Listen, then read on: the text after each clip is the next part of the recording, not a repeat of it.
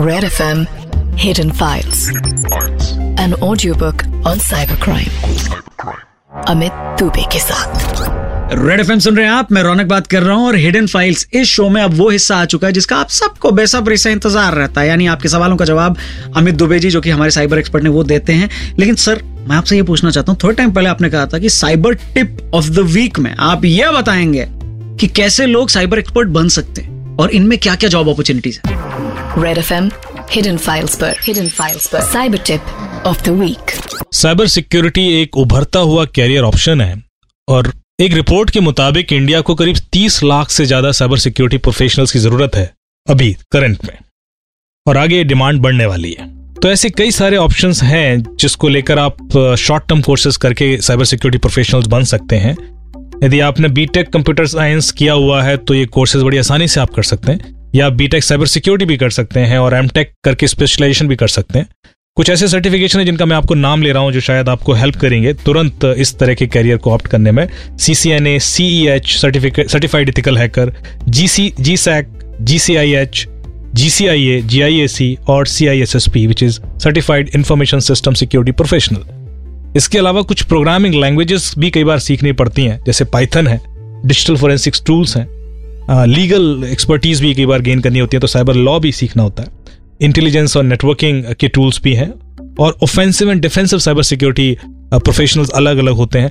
सो यदि आप security side पर जा रहे हैं तो आप डिफेंसिव साइबर सिक्योरिटी प्रोफेशनल्स बनते हैं, जहाँ पर आप network scanners analysers application security tools frameworks incident response tools इनके बारे में जानकारी हासिल करते हैं। और यदि आप ऑफेंसिव साइबर सिक्योरिटी प्रोफेशनल्स बन रहे हैं तो फिर आप इथिकल हैकिंग टूल्स के बारे में सीखते हैं, और ऑफेंसिव कैपेबिलिटीज अक्वायर करते हैं।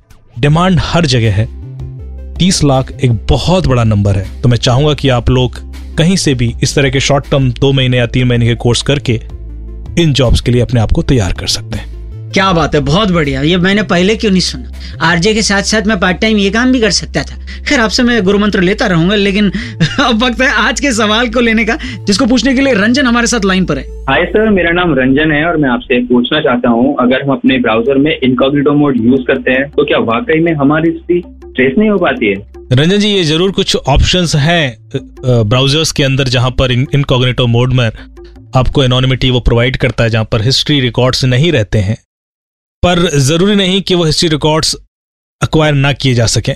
वो history records third party vendors के लिए नहीं होते हैं, पर उस ब्राउज़र का जो ओनर है, उसके पास वो हिस्ट्री रिकॉर्ड्स रहते हैं क्योंकि वो प्रोफाइलिंग करता है। तो इस वजह से कोई भी चीज़ पूरी तरह से एनोनिमस कभी भी नहीं होती है। इसके अलावा यदि कोई प्लगइन आपके सिस्टम में इंस्टॉल्ड हो गया है तो हो सकता है कि वो इनकॉग्निटो मोड में भी आपके रिकॉर्ड्स को लीक कर सकता है। यार, रंजन, एक बात बताओ। अब बात बताने से पहले अपने अम्मा बाबू जी का नंबर कि हम पूछना चाहते हैं तुमसे कि ब्राउजिंग हिस्ट्री में ऐसा कौन सी चीज़ तुम छुपाना चाहते हो जो तुम इनकॉग्निटो टैब में देखना चाहते हो? पढ़ाई लिखाई में ध्यान दो। बाकी डाउट्स खत्म नहीं हो रहे हैं तो एक काम करो रूट 64 फाउंडेशन के फेसबुक पेज पर अपने सवाल आप लिख भेजिए। क्यों सर बिल्कुल। वरना आरजे रौनक का और रेड एफएम इंडिया का ट्विटर हैंडल तो है ही। दोनों पे ब्लूटूथ है यानी वेरीफाइड है आसानी से मिल जाएँगे।